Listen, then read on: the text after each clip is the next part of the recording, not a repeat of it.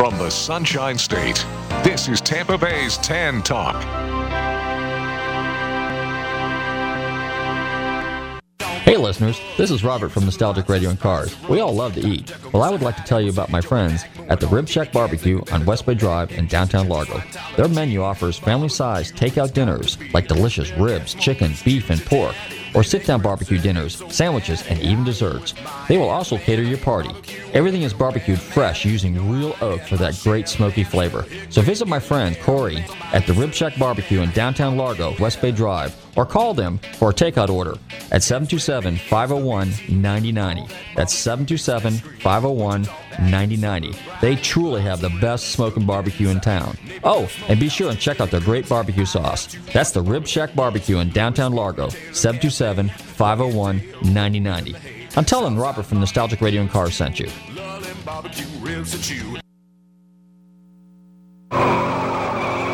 You may be owed some money. After 911 and 411, call 541. That's 727 541 1741. Call Gulfstream Motorsports for a diminished value report. Due to my 28 years experience in the auto salvage business, I'm very good with wrecks. So if your car's been involved in a wreck, call me for a diminished value report. Call 727 541 1741. You may be owed some money for the lost value of your repaired vehicle. And visit us at GulfstreamMotorsports.com.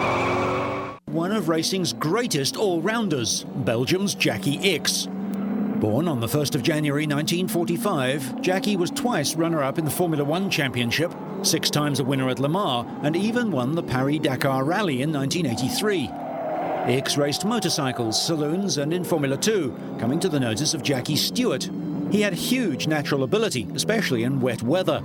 In 1969, he joined Brabham Formula One and finished second in the World Championship to Stewart, the original GT40. John Wyer's Gulf team had Ickx as its number one driver, and in the lineup were Mike Hailwood, Brian Redman, and Derek Bell. It was a fearsome team, organised to the best possible standards. When Ford had built the GT40, they'd expected the original 4.2 litre engine to do the job. And then came the 4.7. But it wasn't until the Gurney Weslake heads came along that the John Wyer team was able to win Le Mans in 1968. For 1969, it appeared that the GT40 would be outclassed, and the car that was expected to replace it was the Porsche 917.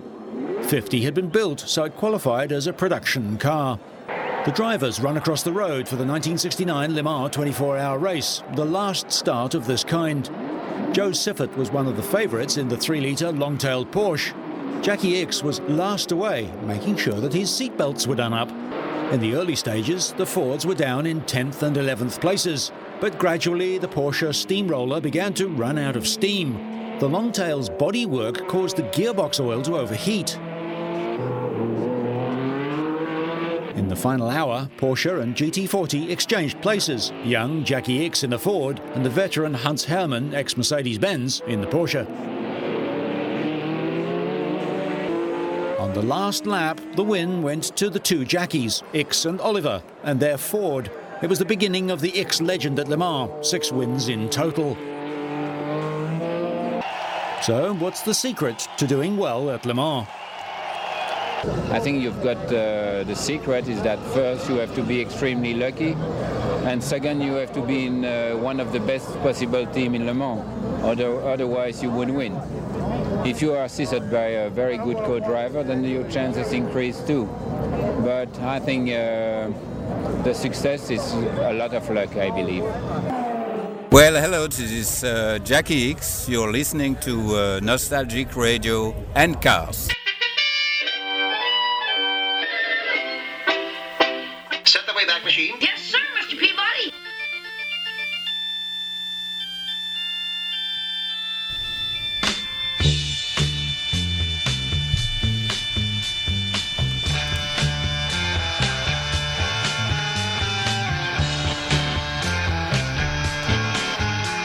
Okay, listeners, welcome. You're tuned into Nostalgic Radio and Cars, and I'm your show host, Robert. Run your computers in Google Tan Talk 1340.com, and you can see us live here in the studios in downtown Clearwater.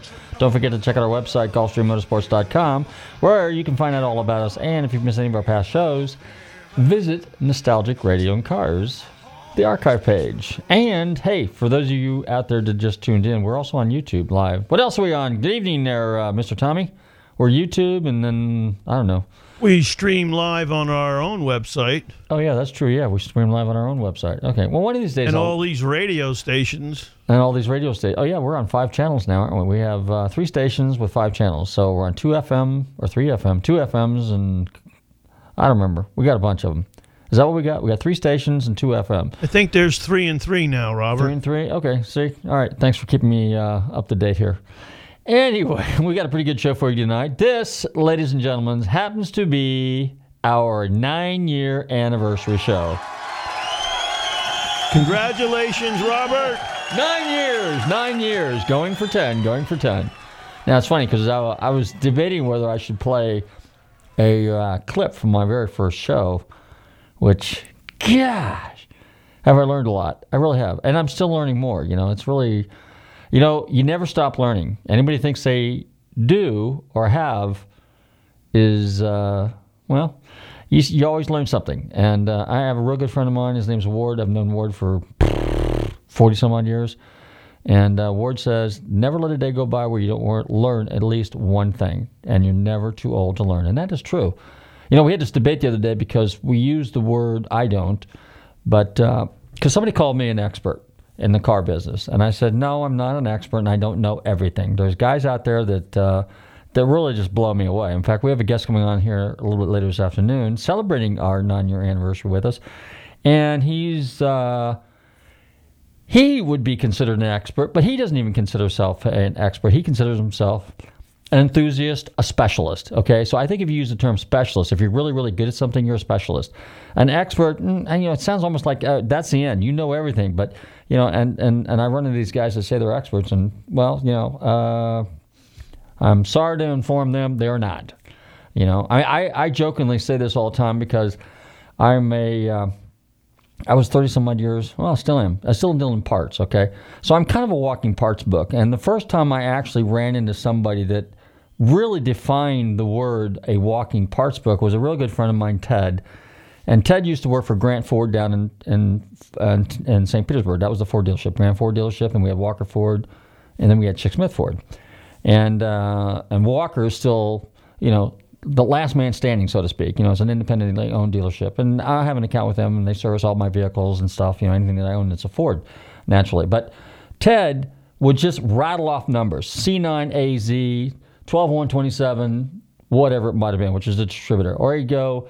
Uh, C80E 9424, which was probably an in- intake manifold. He'd go C7AE R uh, 6090, which is uh, the engineering number for a cylinder head. Okay, well, over time, that impressed me. That impressed me. Truly did. Over time, I learned that. But I learned that because I was screwing around with those kind of parts on my cars because I was messing with Mustangs and Shelbys and Bosses and stuff.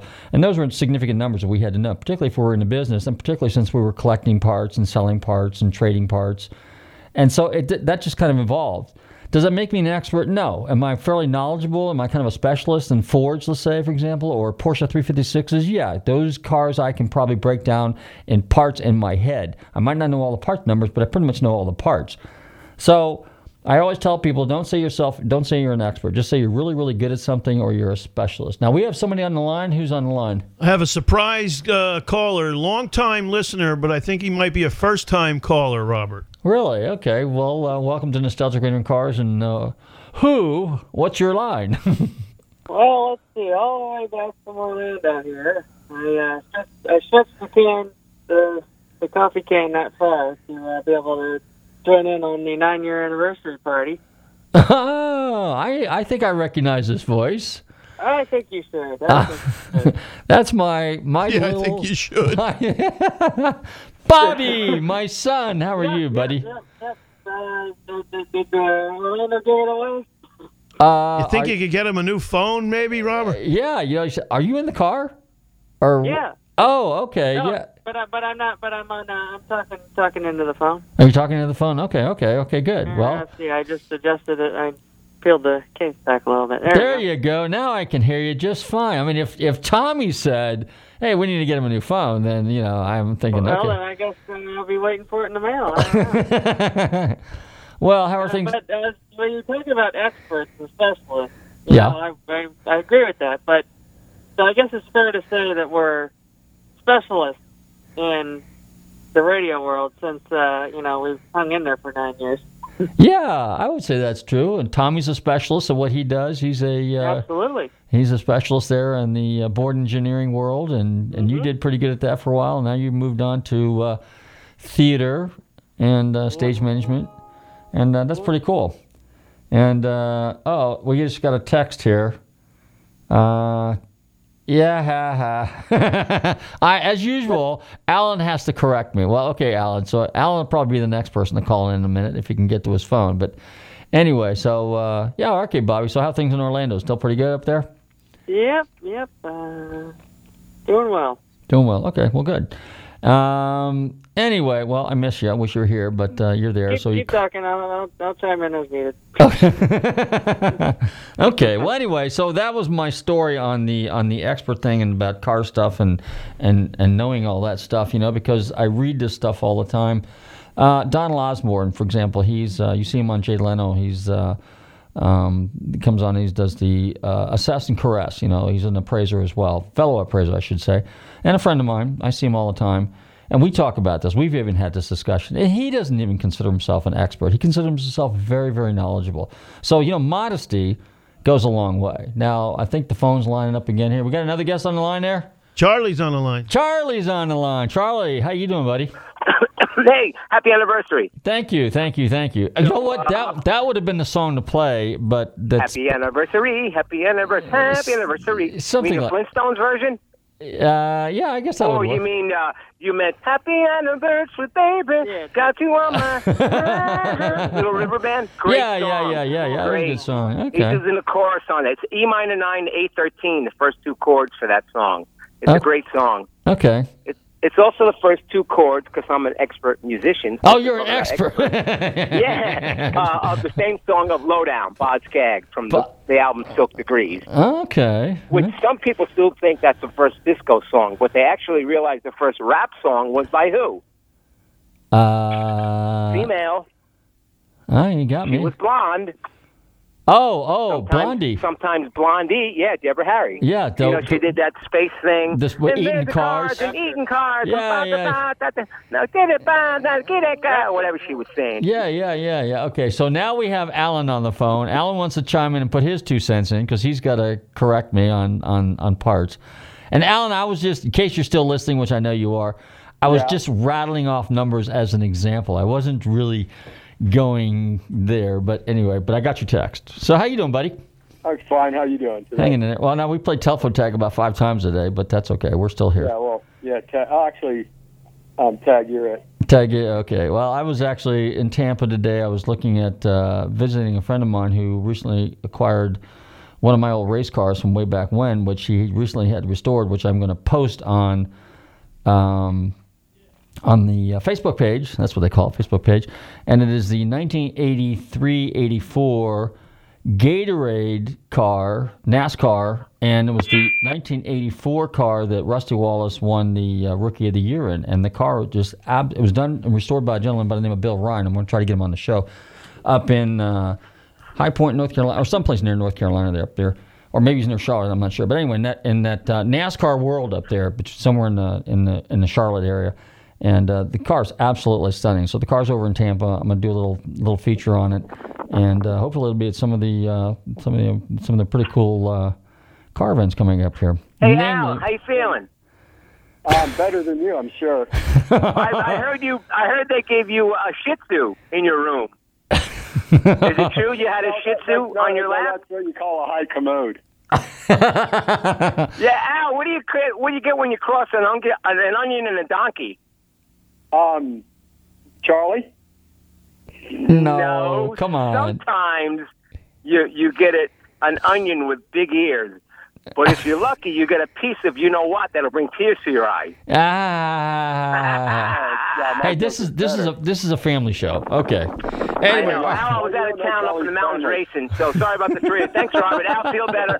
You guys do good. This could only happen on your anniversary, so hold on. Jay's going to call up in five minutes. yeah, Jay's By the way, by the way, Robert, your anniversary gift for a ninth anniversary show is a small block Chevy painted bright orange. Ooh, ooh, you really know how to hurt a guy. All right, we're going to go to a commercial break. I think we got a song Okay, I'll queued see up. you later. Bye. All right, take care, guys. Anyway, Bobby, I'll see you later. Okay, Bob? Bobby left. Bobby left. Okay, no worries. All right, so we're going to fire up a little. Uh, I think we're going to keep it kind of a little on the jazzy side tonight. We're going to kind of class it up a little bit here. And uh, here's a little Sergio Mendes, Brazil 66, and one of my favorite songs, Mas Que Nada. Hey, you're tuned into Nostalgic Radio and Cars Don't Touch That Dial. We will be, yes, I promise you, right back.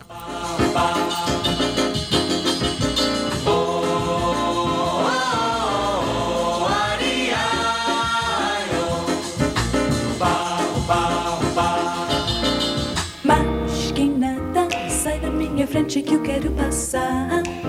Pois o samba está animado. O que eu quero é samba. Este samba que é misto de maracatu. É samba de preto veio, samba de preto do. Mas que nada, um samba como este é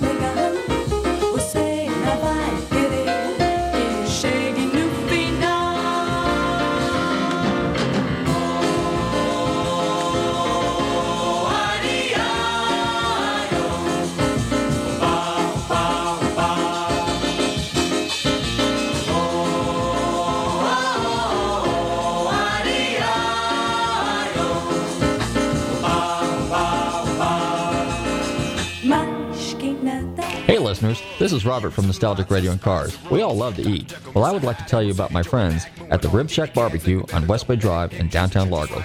Their menu offers family sized takeout dinners like delicious ribs, chicken, beef, and pork, or sit down barbecue dinners, sandwiches, and even desserts. They will also cater your party. Everything is barbecued fresh using real oak for that great smoky flavor. So visit my friends Corey, Jed, and Kurt at the Rib Shack Barbecue in downtown Largo, 600 West Bay Drive, or call them for a takeout order at 727 501 9090. That's 727 501 9090. They truly have the best smoking barbecue in town. Oh, and be sure and check out their great barbecue sauce. That's the Rib Shack Barbecue in downtown Largo, 727 501 9090. I'm telling Robert from Nostalgic Radio and Cars sent you.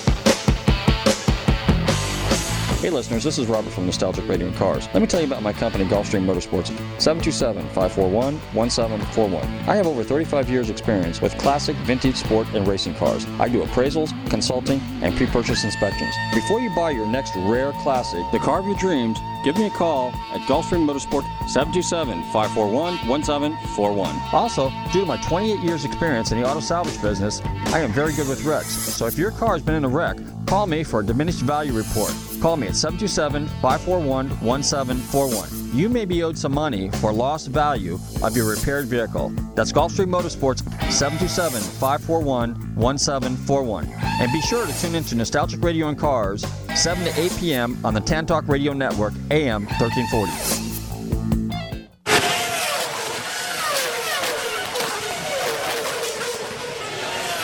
Okay, we're back, and you tune into Nostalgic Radio and Cars, and uh, let's see, let's go to the FLA Car Shows Minute here. Let's see what's going on this weekend.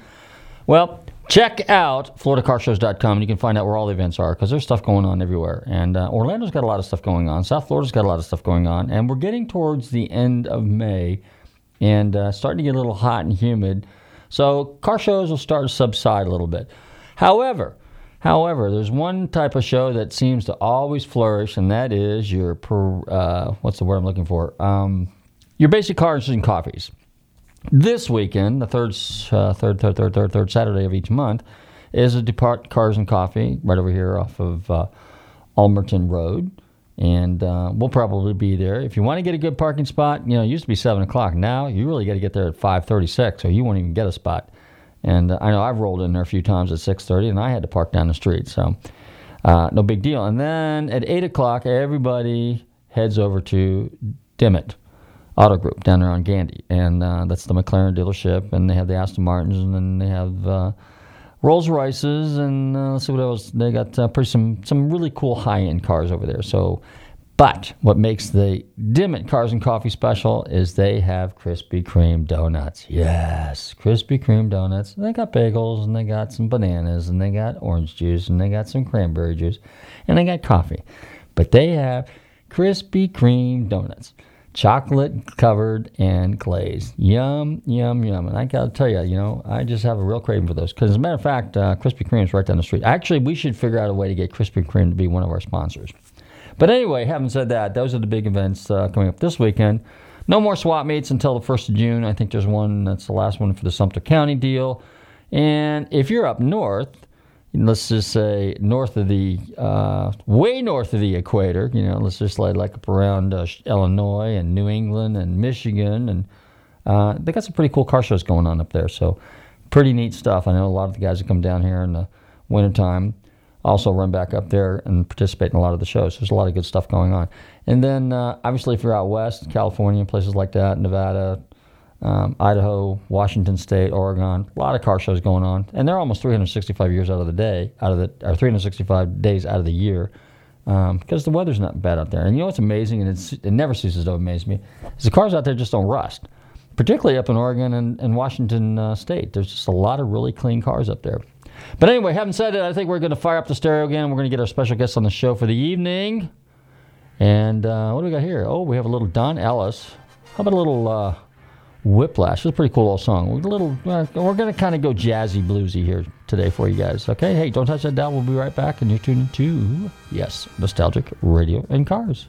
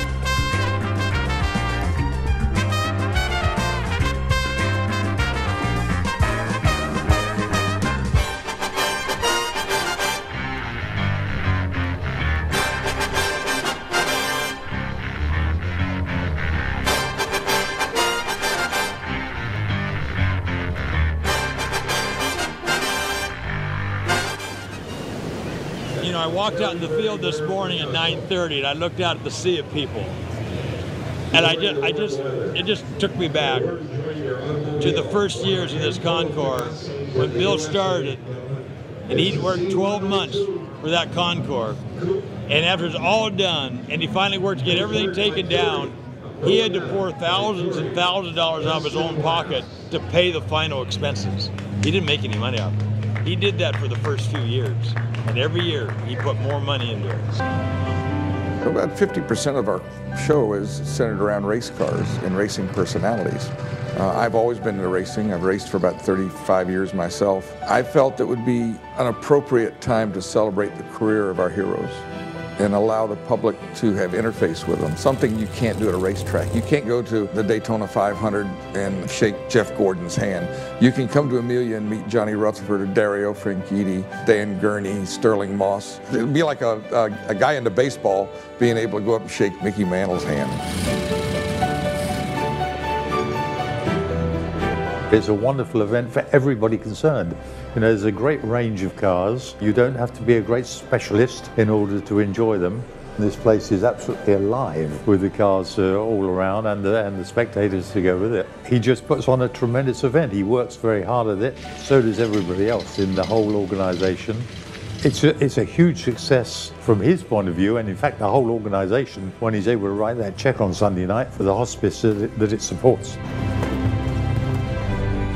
I'm not really a Concours guy. I'm not the kind of guy that picks grass out the tires and polishes everything. I drive my cars, but I thought it would be a good opportunity to bring an event to the Jacksonville area. It's just grown exponentially. People say, well, you're the newest Concours around. We're 18 years old now. You know, we're not the newest kid on the block.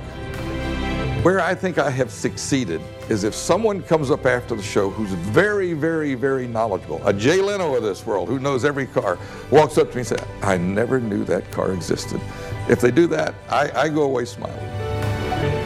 This is a show for guys who are really interested in the people, in the history, and uh, all of the the things that are that, that made the automobile interesting.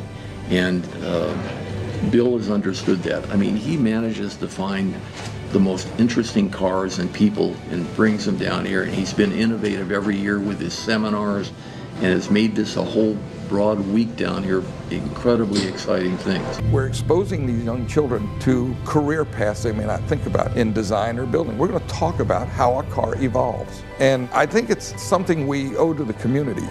We can't just write checks to charities and walk away. We've got to do something educational and that's part of what we do here. It's very, very special. I mean, it's something we like to come to. Obviously, meet a lot of friends. Um, and, you know, it's just one of those occasions, I guess, in, in the year that one says, okay, that's where we want to be, Amelia Island. This is it. The two fairways out there are my canvas, and every, every year I, I paint a portrait of automotive history. And to me, that's exciting.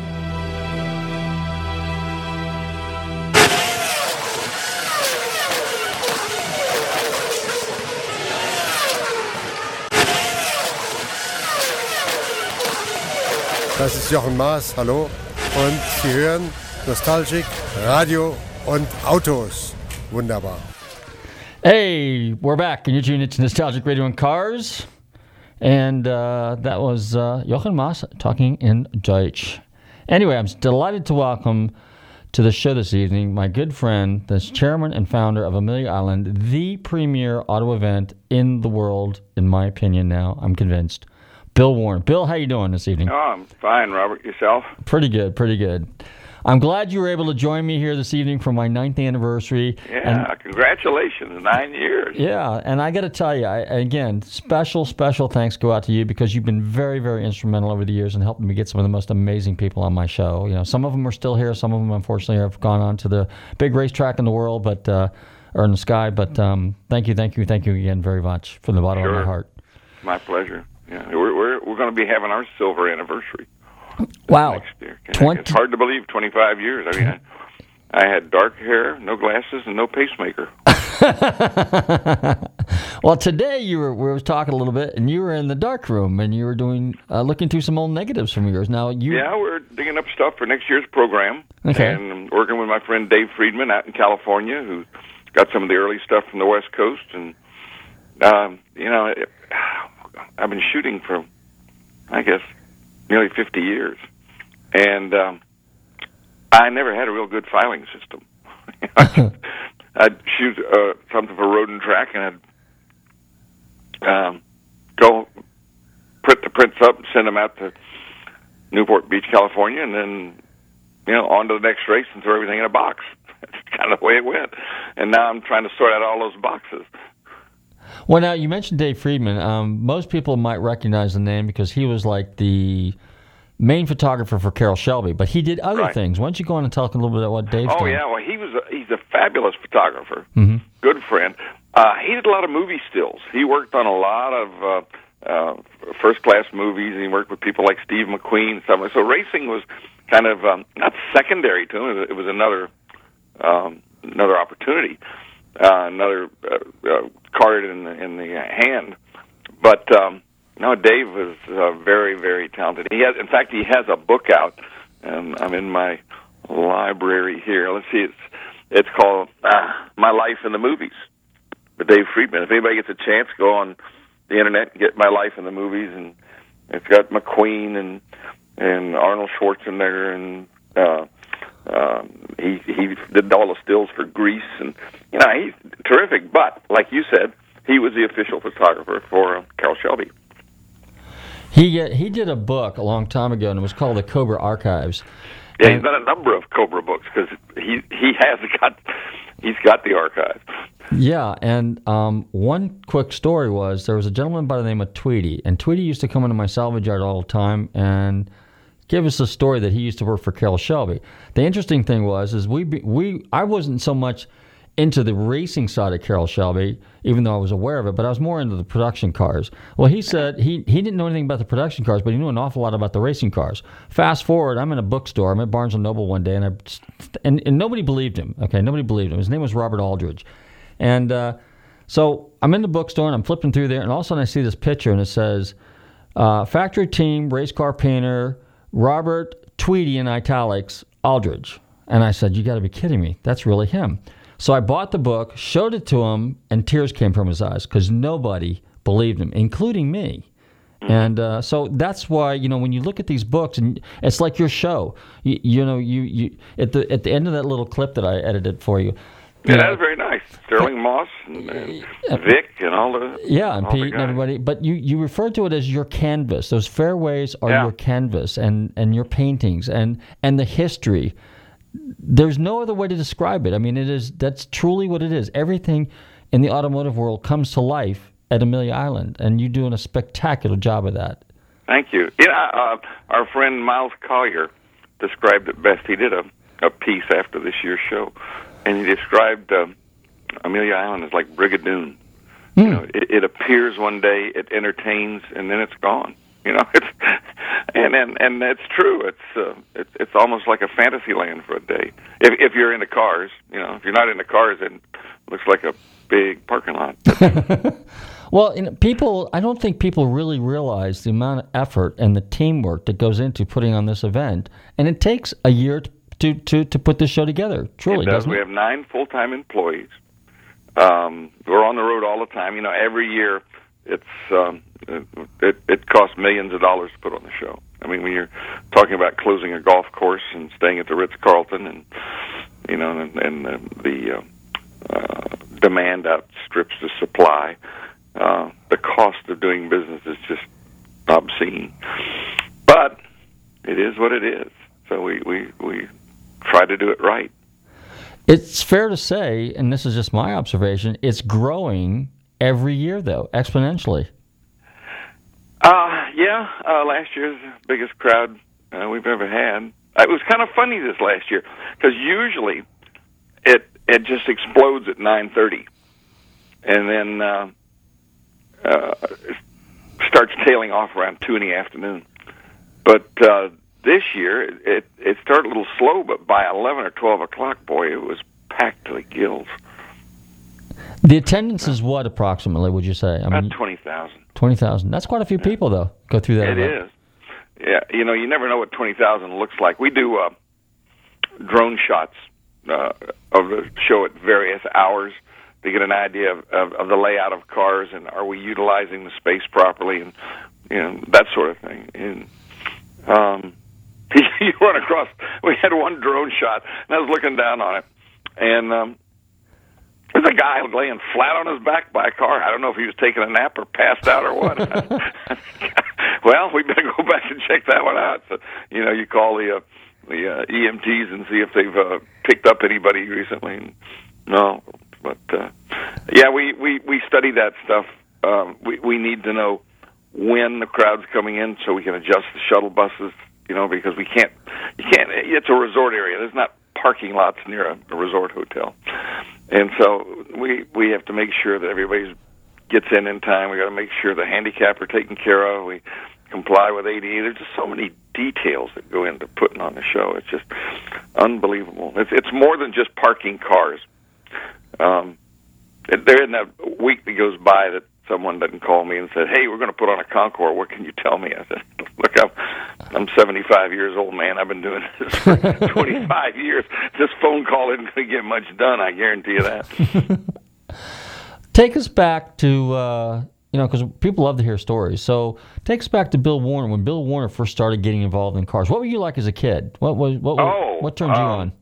Well, I you know it's kind of hard. I don't remember when I wasn't involved in in cars. Um, my mother jokingly said, and I don't know if it's true or not, that my first word was Chevrolet, I do remember that my tricycle was a Buick, you know, and uh, I, I I was never into sticking ball games. I was really a nerd. I was not very coordinated.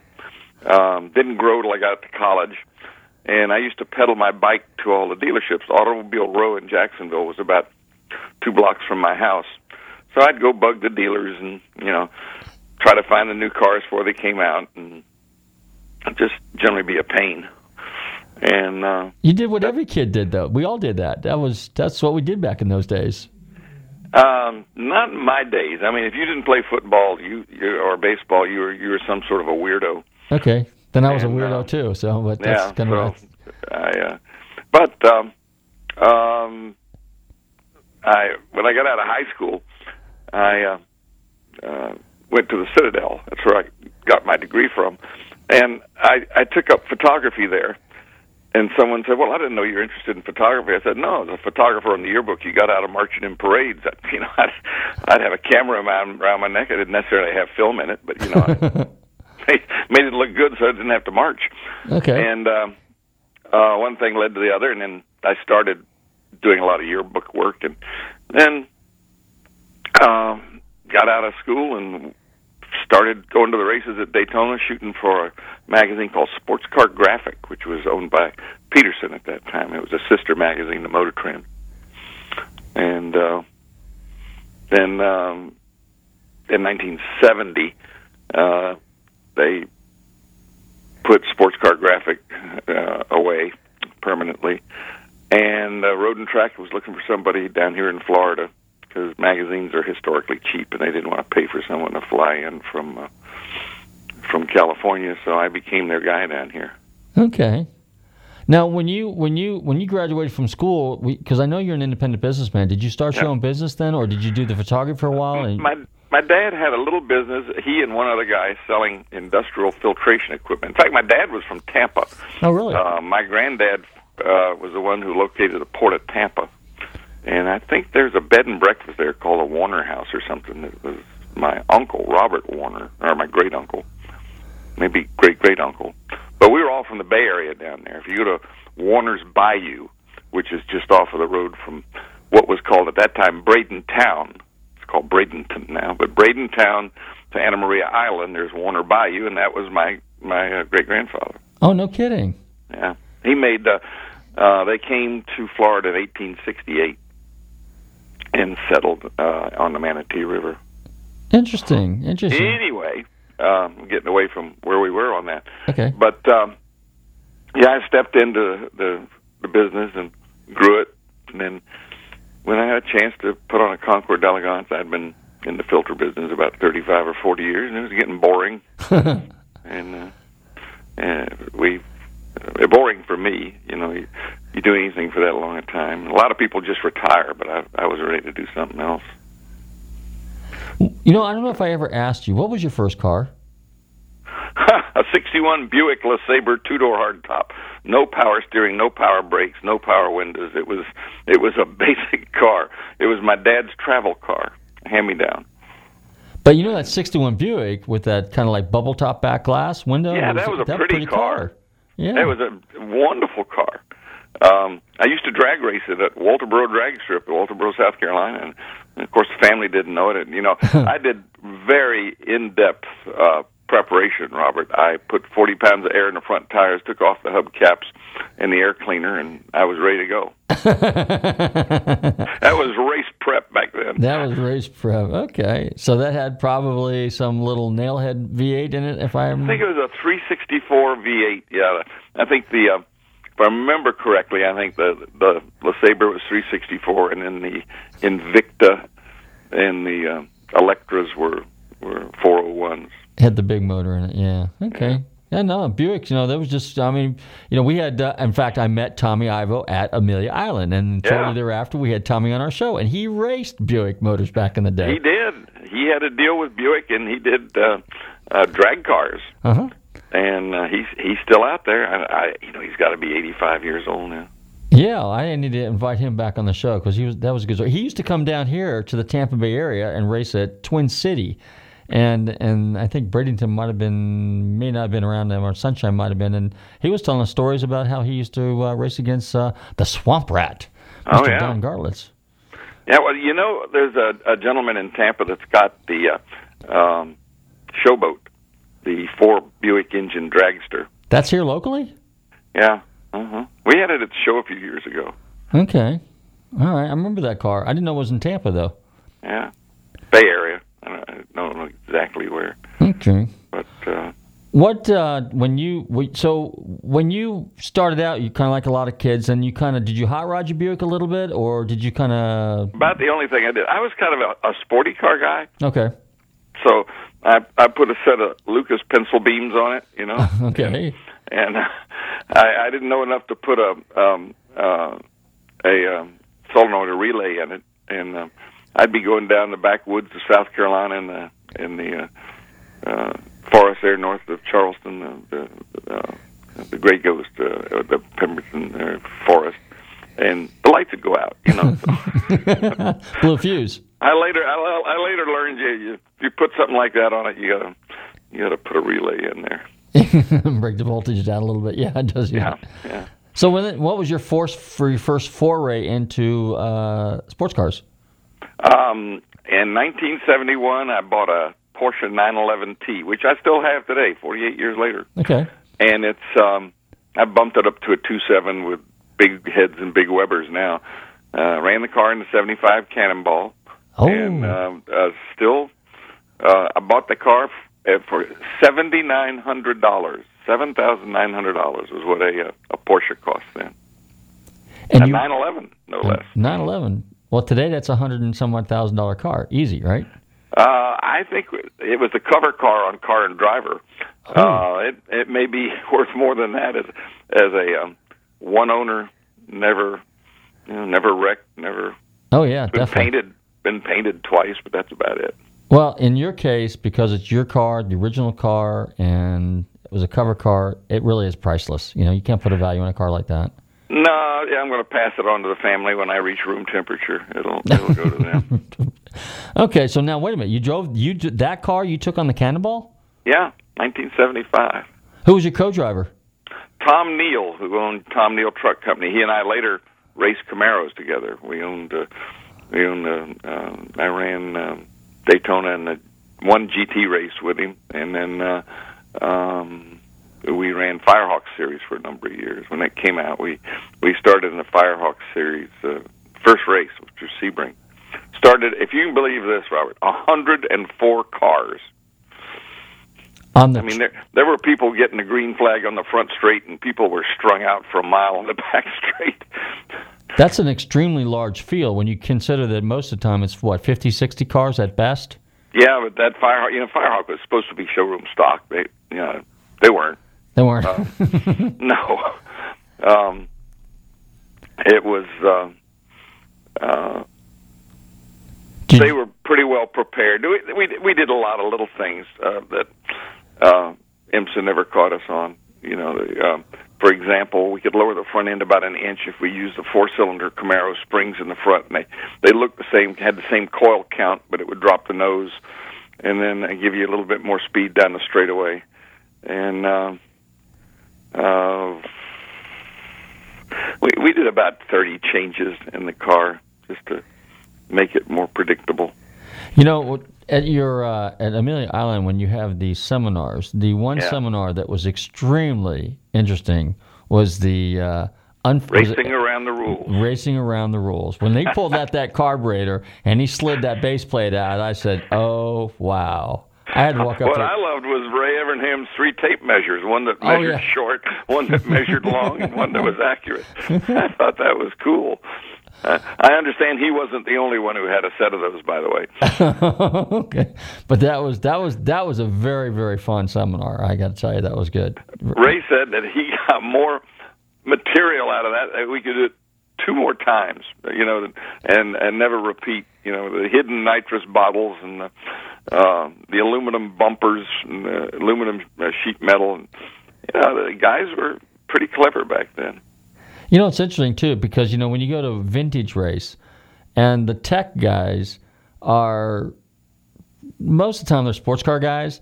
the guy, the high horsepower guys with the muscle cars and stuff like that, they're really cheating, and the high, and the and the techs don't catch it. You know? Well, it's it's hard to say cheating in vintage because they don't. Okay. It, it isn't like the old days where you had a rule book and everybody knew what was expected and what wasn't expected. In in vintage racing, it's almost a run what you brung. You know, the Lola T70s that are out there now. Most of them are fairly new cars uh, built by Mac McClendon.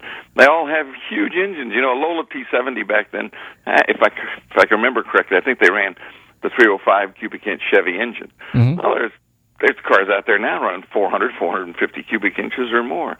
Um, I'm a little disenchanted with vintage racing nowadays. I just, I still do it, uh, but I, think it should be split in two. There's vintage and there's historic, and never the two should meet. You know, if, if a car has history, it should run against other cars with history, and not against cars that are just made up.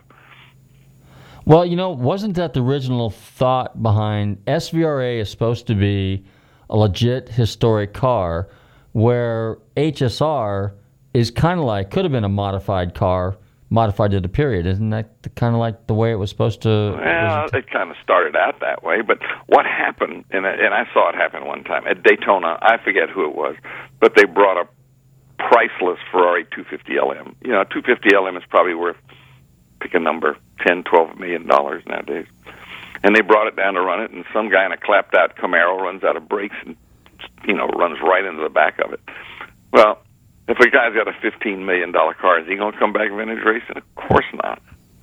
You know, um, the the drivers and the cars, and in some cases, this is twenty years ago, twenty five years ago. Um, the people who were putting on the races just turned a turned a blind eye to it. You know, they they needed the entry fees. Well, so you know, it's I still enjoy it. You know, uh, David Hinton's a good friend of ours. He, he runs uh, uh, HSR. I run with him. In fact, they they're hauling my car out to California to Monterey. Monterey's a little bit more pure than a lot of the other races, but um, yeah, it's it's going through a. It's morphing into something more than what it was, say, I suppose like 20 years ago. But the first vintage race I ran was, I think, 1978. What are you driving out of Monterey? Uh, the Triumph TR8, the, Oh, the uh, TR8, okay. Trans Am GTO car. Okay, the old Bob and uh, the first car. vintage car I had was a, a Brabham BT8, which was really almost putting your toe in the deep end of the pool. That was a, you know, I was young and kind of stupid, and uh, that car was uh, you lay you would lay down between two 11 gallon aluminum tanks of gasoline. Ooh. And you literally had only one little hoop roll bar, and you know, and uh, the the uh, coolant ran through the frame rails. I mean, the, the car. If you got into an accident, you were going to die. I mean, it was as simple as that. so I ran it for about twelve years. I don't know if I wised up or just got so valuable I I sold it. But it's the car's in uh, Japan now. Now that's not a Formula One car, is it? No, it was a sports racer. It was like a think of a Lotus 23 on steroids, Oh wow! but prettier, prettier than a Lotus 23. You know, it's interesting because I've had a number of drivers over on the show Brian Redman, Vic Elford, people like that, Dan Gurney, all these guys over the years, Mario Andretti, Parnelli Jones. And when you, when you talk to these drivers, safety was never an issue back then. Nobody ever thought about it. Well, the state of the art was what they had at that time. No one thought about fuel cells. No one thought about crush zones. No one thought about roll cages. You know, it was kind of a. Um, um, that's the way they built them, and that's the way we're going to race them. And that's what, back then. That's what they were being paid to do. You know, nowadays as vintage racing, you're not paid to do it. Why do something that puts your life on the line?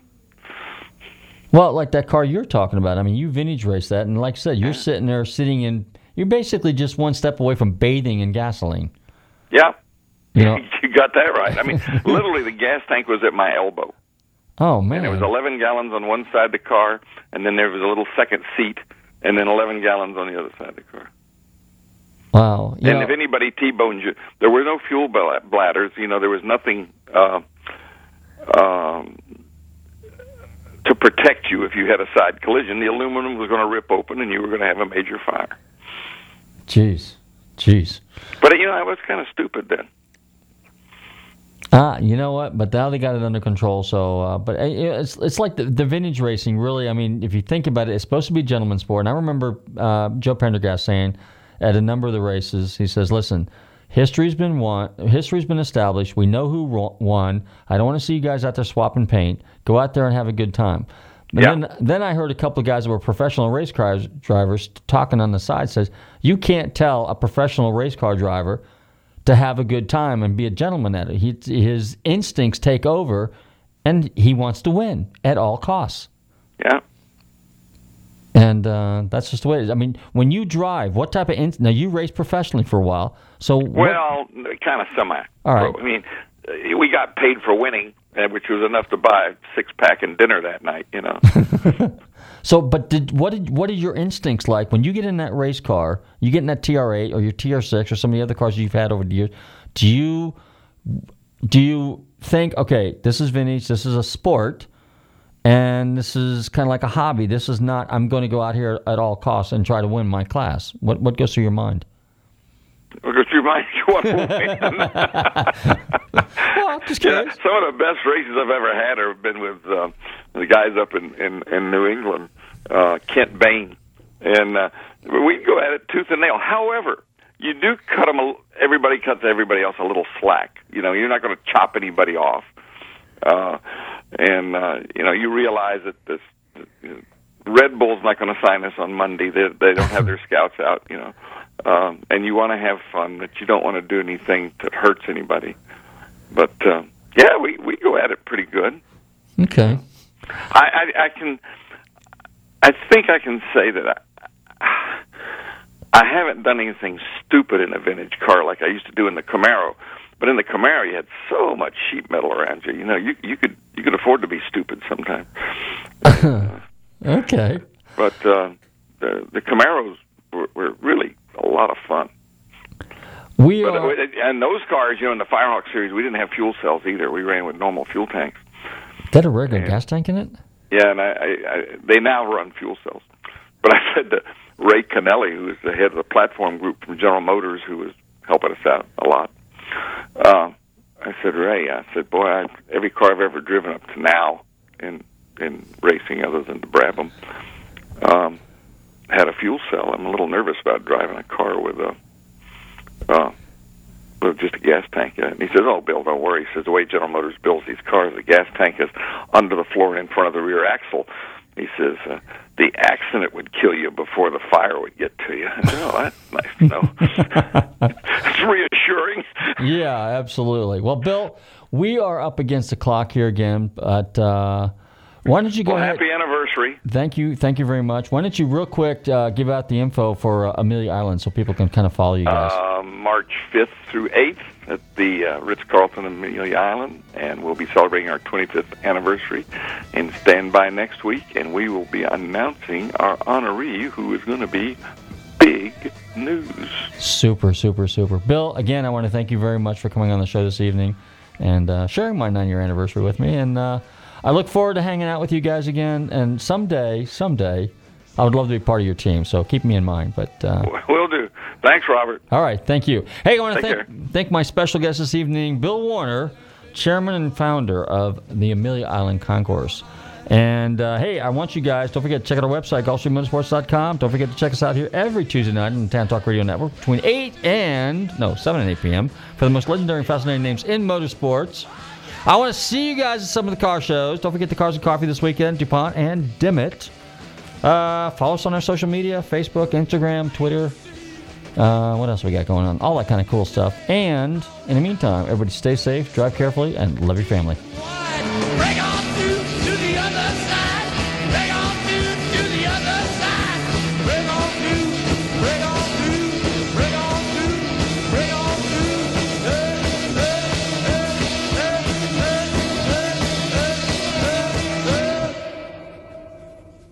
WTAN Clearwater, FM 106.1, WDCF Dade City, FM 102.3, WZHR Zephyrhills. FM 104.3. Listen.